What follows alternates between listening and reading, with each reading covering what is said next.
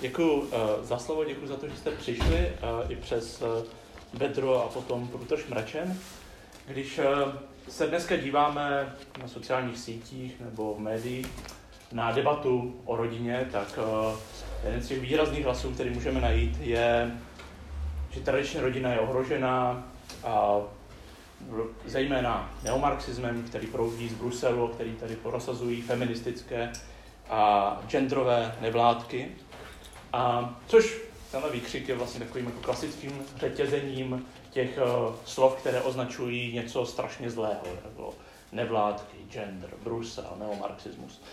A, a v podstatě se za ním skrývá jenom snaha uh, nějak pojmenovat takový jako strach z něčeho, z něčeho, co se mění, co je jiné, a velice úzce to přivázat k eh, pojmu tradiční rodina, něčemu stálému, něčemu, čemu můžeme, němu, něčemu, čemu můžeme věřit. Když ponecháme stranou takový zjevný fakt, že eh, v orgánech Evropské unie se spíš než eh, neomarxismus prosazuje velká vstřícnost na národní korporacím, což jsme viděli ve smlouvách, jako je TTIP a CETA, nebo potrestání řeků za to, že si dovolili odmítnout úsporná opatření, tak eh, se, a určitě, určitě Evropská komise není ta, která by tady navazovala a propagovala díla frankfurtské školy, tak se pojďme vrátit k, jako k věcné debatě a, a k, zkusit si zodpovědět teda tu otázku, co Marx a Engels mysleli tradiční rodinou, respektive když jsme tady provokativně to nazvali Marx a Engels proti tradiční rodině, tak vlastně jaký byl vztah k tradiční rodině, co se jejich teorie uh, jejich teorie týká. Uh, kdybychom si chtěli udělat rychlý obrázek, tak uh, máme u Marxe Engelse velký problém, protože neexistuje dílo, které bychom vzali a byl by to spis o rodině, kde bychom si přečetli základní teze. A protože jejich pojetí, jejich analýza toho, co je rodina v kapitalistické společnosti a jaká možná bude rodina v komunistické společnosti, najdeme roztroušené napříč jejich dílem jako součást analýzy toho, co je, co je kapitalismus. Ehm, z politického hlediska asi jedním z nejvýznamnějších dokumentů no, tehdy nově vznikajícího komunistického hnutí byl komunistický manifest, který Marx a Engels sepsali. A v něm píšou, kde se buržázie zmocnila panství, tam zničila všechny feudální, patriarchální, idylické poměry. Bezohledně zpřetrhala pestré feudální svazky, poutajíc člověka k jeho přirozenému nadřízenému, neponechala mezi lidmi žádný jiný svazek než holé sobectví, než bezcitné placení hotovými. Zkrátka, vykořišťování zastřešené, za, zastřené eh, náboženskými a politickými iluzemi nahradila vykořišťování otevřeným, nestoudným, přímým a bezcitným. Tak Marx a Engels v první fázi vlastně popisují, v první fázi toho manifestu popisují obrovskou dynamiku, kterou ten systém, kapitalistický systém ve svém, ve svém rozvoji přináší. Mění kompletně celé kontinenty, objevuje se světový obchod. A Marx a Engels říkají, že to je něco, co je kapitalismu jeho, jeho dravosti jako vlastní. Že on nemůže nikdy přežít bez toho, ani by se stále neinovoval, stále neexpandoval. Buržázie nemůže existovat, říkají v manifestu, aniž by stále vyvolávala převraty ve výrobních nástrojích, aniž tedy revolucionuje výrobní vztahy a tím všechny společenské vztahy. Na rozdíl od těch ostatních uh, poloprůmyslových nebo, nebo tříd a společenských formací, které byly na přechodu mezi feudalismem a kapitalismem, nově nastupující buržázie je mnohem dravější. Ten systém mění každodenní, uh, každodenní běh uh, života jako všechny, všechny vztahy, které se nově usta, ustanoví, jsou změněny, aniž stačí zakořenit, říkají, říkají v tom manifestu.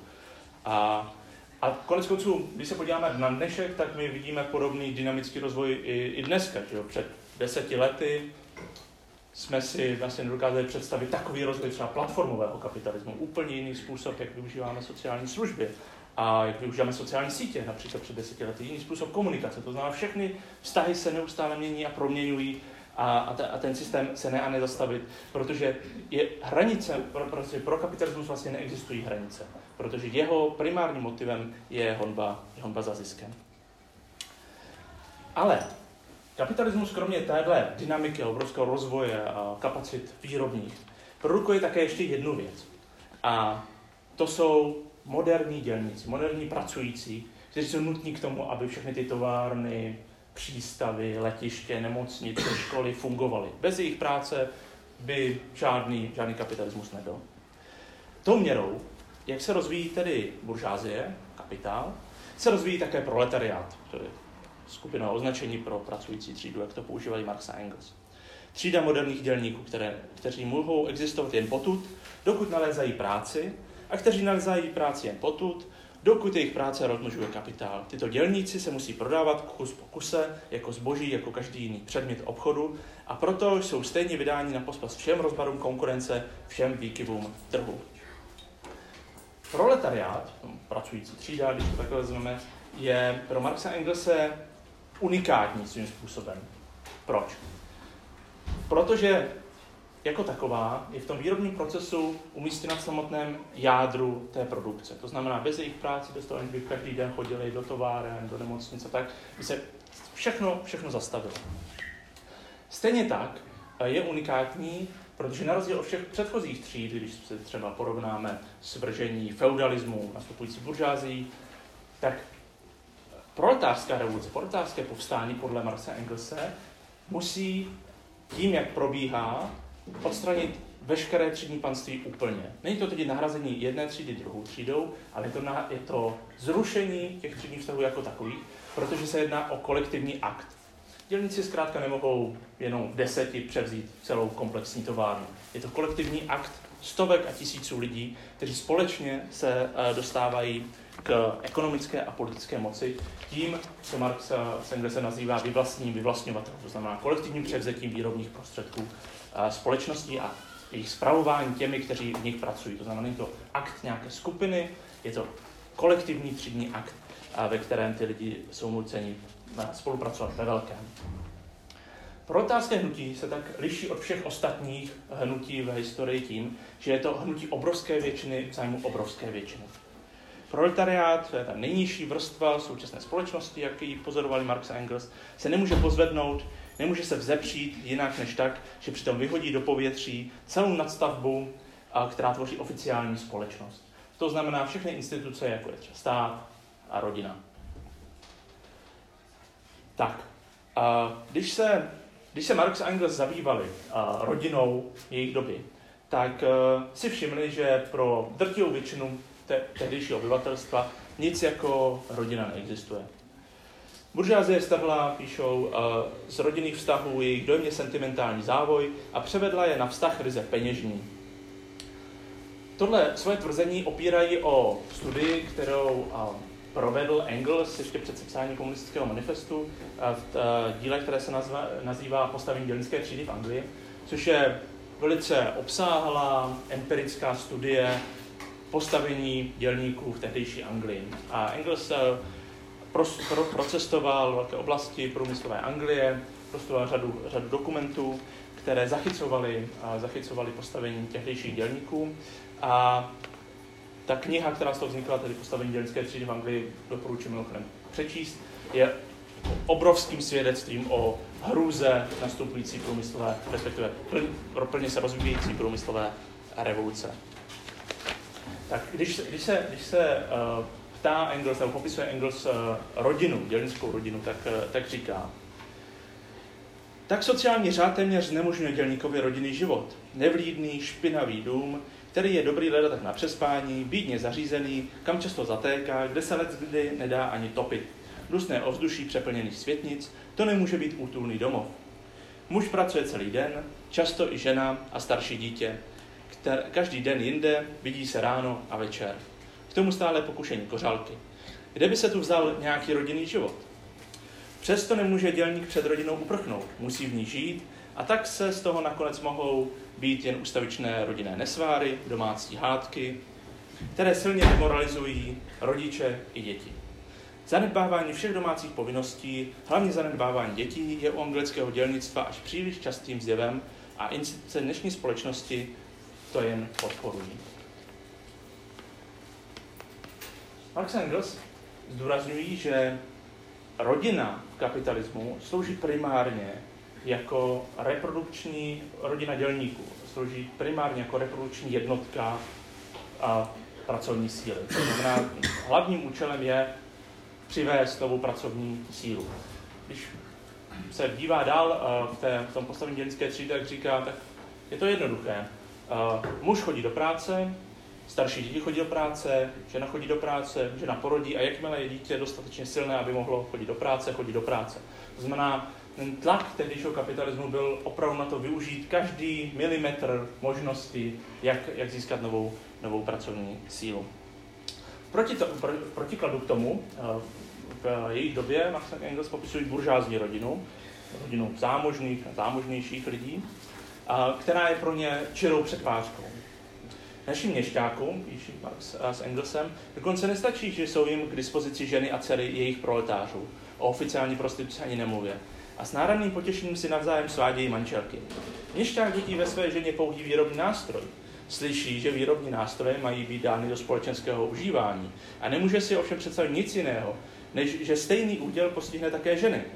Nemá ani potuchy, že jde právě o to zrušit postavení ženy jako pouhého výrobního nástroje. Takže na jedné straně tady máme proletářské rodiny, které stěží můžeme nazývat rodinami. Na druhé straně máme pokrytické svazky, kde jsou ženy odsouzeny k druhořadnému eh, postavení ozdob salonu, k pořádání různých společenských dýchánků, letení, charitě. Engels se při, eh, při studiu jedné ze zpráv eh, komise o, o, o, o chudobě všímá dopisu, který zastal jeden dělník, svědectví o, o situaci svého přítele. A právě vypráví, že takhle toho svého přítele šel navštívit a našel ho doma, jak uh, zašívá ženě punčochy. A ten přítel se to snažil před tím druhým skrýt a nakonec uh, se pustili teď do řeči. A ten uh, dělník, co byl doma, tak si začal stěžovat se slzami očích a říkal, že žena chodí na 12-hodinové směny a on je doma a stará se o děti, zašívá punčochy, protože sám práci nesežene a žena po 12-hodinové směně je tak zničená, že už nemá na nic, na nic eh, sílu. A Engels si tady že v první polovině 19. století všímá jedné věci. Jestliže teď se zakládá žena, jako dříve zakládal muž, jsou nadvládu na tom, že vnáší do rodinného majetkového společenství většinu, nebude dokon, nebo dokonce všechno, nutně z toho vyplývá, že toto společenství majetku není pravé, rozumné společenství, když jeden, den člen, jeden člen rodiny si osobuje větší práva než ten druhý, jenom proto, že více dá. Jestliže se rodina v dnešní společnosti rozkládá, pak už sám tento fakt dokazuje, že tmelicím poutem rodiny v podstatě nikdy nebyla rodinná láska, nýbrž soukromý zájem, kterému falešné majetkové společenství, společenství skýtalo živnou půdu. Takže čeho on si tam všímá? On si tam všímá vlastně jevu, který dodnes platí za relevantní argument, když se díváme na rovnost mužů a žen, zejména v rodinném životě. A to, že žena je často odsouzena žít v nějakém vztahu, protože si ekonomicky nemůže dovolit odejít. Prostě často je to tak, že muž přináší víc peněz do domácnosti. A i když se dneska podíváme na Jo, zvlášť v České republice, kde máme krásný 22% pay gap, to znamená uh, nerov, nerovnost mezi, mezi odměnami mužů a žen. A i solidně přím, příjmově zajištění lidé vlastně mají problém sehnat nějaké dostupné bydlení dneska. Takže o to, o to, o to, o to větší problém je to samozřejmě uh, pro ženy. No, v postavení uh, ženské třídy v Anglii si Engels všímá ještě jedné věci. Velká část pracujících na venkově tenkrát byla odsouzena k uh, pobírání tzv. dávek z tzv. chudinské pokladny. Si můžeme představit jako takový fond, do kterého se dávaly peníze pro ty nejchudší lidi, kteří utrpěli třeba nějaká zranění. Často byly samozřejmě soukromě financovány tyto, tyto fondy. A, no, ale vyplácení těch dávek si všimla taky parlamentní komise pro chudinský zákon. A tato komise popsala to, že ti lidé pobírají tyto dávky asi těmito slovy. Je to brzdou průmyslu, odměňováním nerozvážných sňatků, pobítkou obyvatelstvu, aby se množilo. A to ochromuje působení růstu obyvatelstva na mzdu. To je celonárodní za- zařízení, které pilné a poctivé občany sráží a líné, neřestné, neodpovědné ochraňuje. Že trhá rodinná pouta soustavně zabraňuje hromadění kapitálu, rozrušuje existenci kapitálu a ruinuje ty, kdo platí daně. A korunou všeho je, že ve formě alimentace poskytuje prémie za nemanželské děti. Když to srovnáte, tak eh, se nemůžete ubránit tomu, že je to náhodně podobné některým výrokům dnešních politiků. Vezměte, vezměte si třeba slavnou uh, ODS, která zavedla pojmy ne, pojem nepřizpůsobí do politického slovníku, aby oddělila ty slušné, pracující, poctivé mezi, uh, od, těch, od těch neslušných, kteří, kteří žijí z cizích daní nebo konec konců Tomio Okamura a jiní jako podvodníci a obchodníci se strachem, kteří mají plnou pusu těch zneužívačů sociálních dávek a těch, co si žijí na sociálních dávkách. A ta retorika je vlastně, vlastně, podobně, je vlastně podobná. A, a Engels k tomu dodává, no jo, jenže za současných sociálních poměrů je jasné, že chudák je nucen být egoistou a má-li na vybranou pracovat nebo lenošit a mít se přitom stejně, raději nedělá nic. Z toho však vyplývá, že souč- současné sociální poměry nestojí za nic. Ale ne, jak, jak to vyvo- vyvozuje tady ta komise, že s chudobou se má jednat jako se zločinem podle zastrašovací teorie. A to vidíme dneska taky. Taky vidíme, že místo toho, aby se hledal nějaký efektivní sociální model, aby se lidi vytáhli z chudoby, aby se rozbila, vy, rozbily vyloučené lokality, tak se kriminalizuje chudoba. Úplně stejný, úplně stejný rámec. Takže když bychom měli udělat nějaký vývod z toho, tak eh, marxistická politika rodiny pro 21. století, kdybych to takhle měl nazvat, tak eh, musí zahrnovat v sobě mnohem větší rozšíření sociálního státu. Neexistuje, aby v 21. století rodiče počítali každou korunu, jestli jejich děti si můžou koupit nový penál, nebo jestli mají na sešity, nebo jestli budou moci jet na školu v přírodě. Jo? Neexistuje to, co je ale úplně otřesnou situací v České republice, že existují sbírky na to, aby děti uh, mohly mít školní obědy. Prostě, samozřejmě, každý má mít právo na, na, na dostatečnou, dostatečnou výživu, a ne, aby, se, aby, aby jsme byli nuceni k nějakým soukromým sbírkám. A, a proč? Proč je jako jdu důraz na to, na, na to materiální zajištění? No, protože tím základním předpokladem, a který, který je jako abecedou marxistické politiky je to, že svobodný rozvoj každého jednotlivce je svobodný rozvoj celé společnosti. Ale tahle svoboda musí mít materiální základ, musí mít materiální podporu. Není to jen tak taková svoboda, kterou má někdo v skrytu duše a pak uh, žebrá o každou, o každou korunu. Když uh, Marx a s Engelsem připravovali komunistický manifest, tak Engels k tomu uh, vypracoval takový dokument, který se jmenoval zásady komunismu, což je takový vlastně dotazník, je to seznam otázek, na, který, na které by měl ten uh, připravený manifest odpovědět. Otázka číslo 21 uh, zněla, jaký vliv bude mít komunistický společenský řád na rodinu? No a ta odpověď, uh, odpověď byla taková. Učiní vztah obou pohlaví čistě soukromým vztahem, který si týká jen zúčastněných osob a do něhož se společnost nemá co vněšovat. Bude to možné, protože odstraní soukromé vlastnictví a bude vychovávat děti kolektivně, čím zničí oba základy dosavadního manželství spjaté se soukromým vlastnictvím, závislost ženy na muži a dětí a dětí na rodičích. To je také odpověď na pokřik velemravných šosáků proti komunistickému společenství žen. Společenství žen je vztah, který zcela náleží buržázní společnosti a dnes splna záleží v prostituci. Prostituce však spočívá na soukromém vlastnictví a s ním zanikne. Komunistická organizace nejenže nezavede společenství žen, nejbrž jej naopak zruší. Tak. Uh, za prvé se tady říká, že budoucí společnost osvobodí obě pohlaví od uh, morálních bariér, které je nyní svazují. To znamená, že nastane skutečný vztah, uh, skutečná svoboda v těch vztazích. Uh, do lásky a její podoby vlastně už nebudou mluvit uh, žádné instituce, jako stát, církev, škola. To bude záležitostí jenom těch lidí, kteří v tom daném vztahu budou. Jak bude široký, kolik bude zahrnovat lidí, jak budou ty vztahy vypadat. Výchova dětí uh, by měla být také jiná než dosud. Uh, mluví se tady o společné, společenském, společenském vychovávání, kolektivním vychovávání dětí. A si asi nesmíme představit, že nějakým nařízením, jako budou všechny děti svěřeny do nějaké velké, velké školky. A ta představa je jiná. Představa spočívala v tom, že tradiční nukleární rodina by se měla postupně rozpadat a měla by nahrazovat společenství, které, ve kterém bude mnohem více lidí zapojeno do toho společného vychovávání. To znamená, že nepůjde jen o klasického tátu a mámu, ale půjde prostě o komunitu lidí, kteří budou společně žít. Děti budou vystaveny eh, inspiraci různých lidí s různýma profesemi, různýma talentama. A, a zároveň a, eh, a zároveň tato, ten, ten proces je nějakým evolučním. A je zpětý s tím, eh, o čem jsem už mluvil na začátku. To znamená, že je spojen s hlubokou materiální transformací té společnosti, protože uh, zatímco dneska v té materiální sféře, ve sféře reprodukce, ekonomické reprodukce, uh, nemáte na pracovištích vůbec žádnou svobodu. Prostě přijdete do práce, musíte poslouchat, co vám šéf nařídí.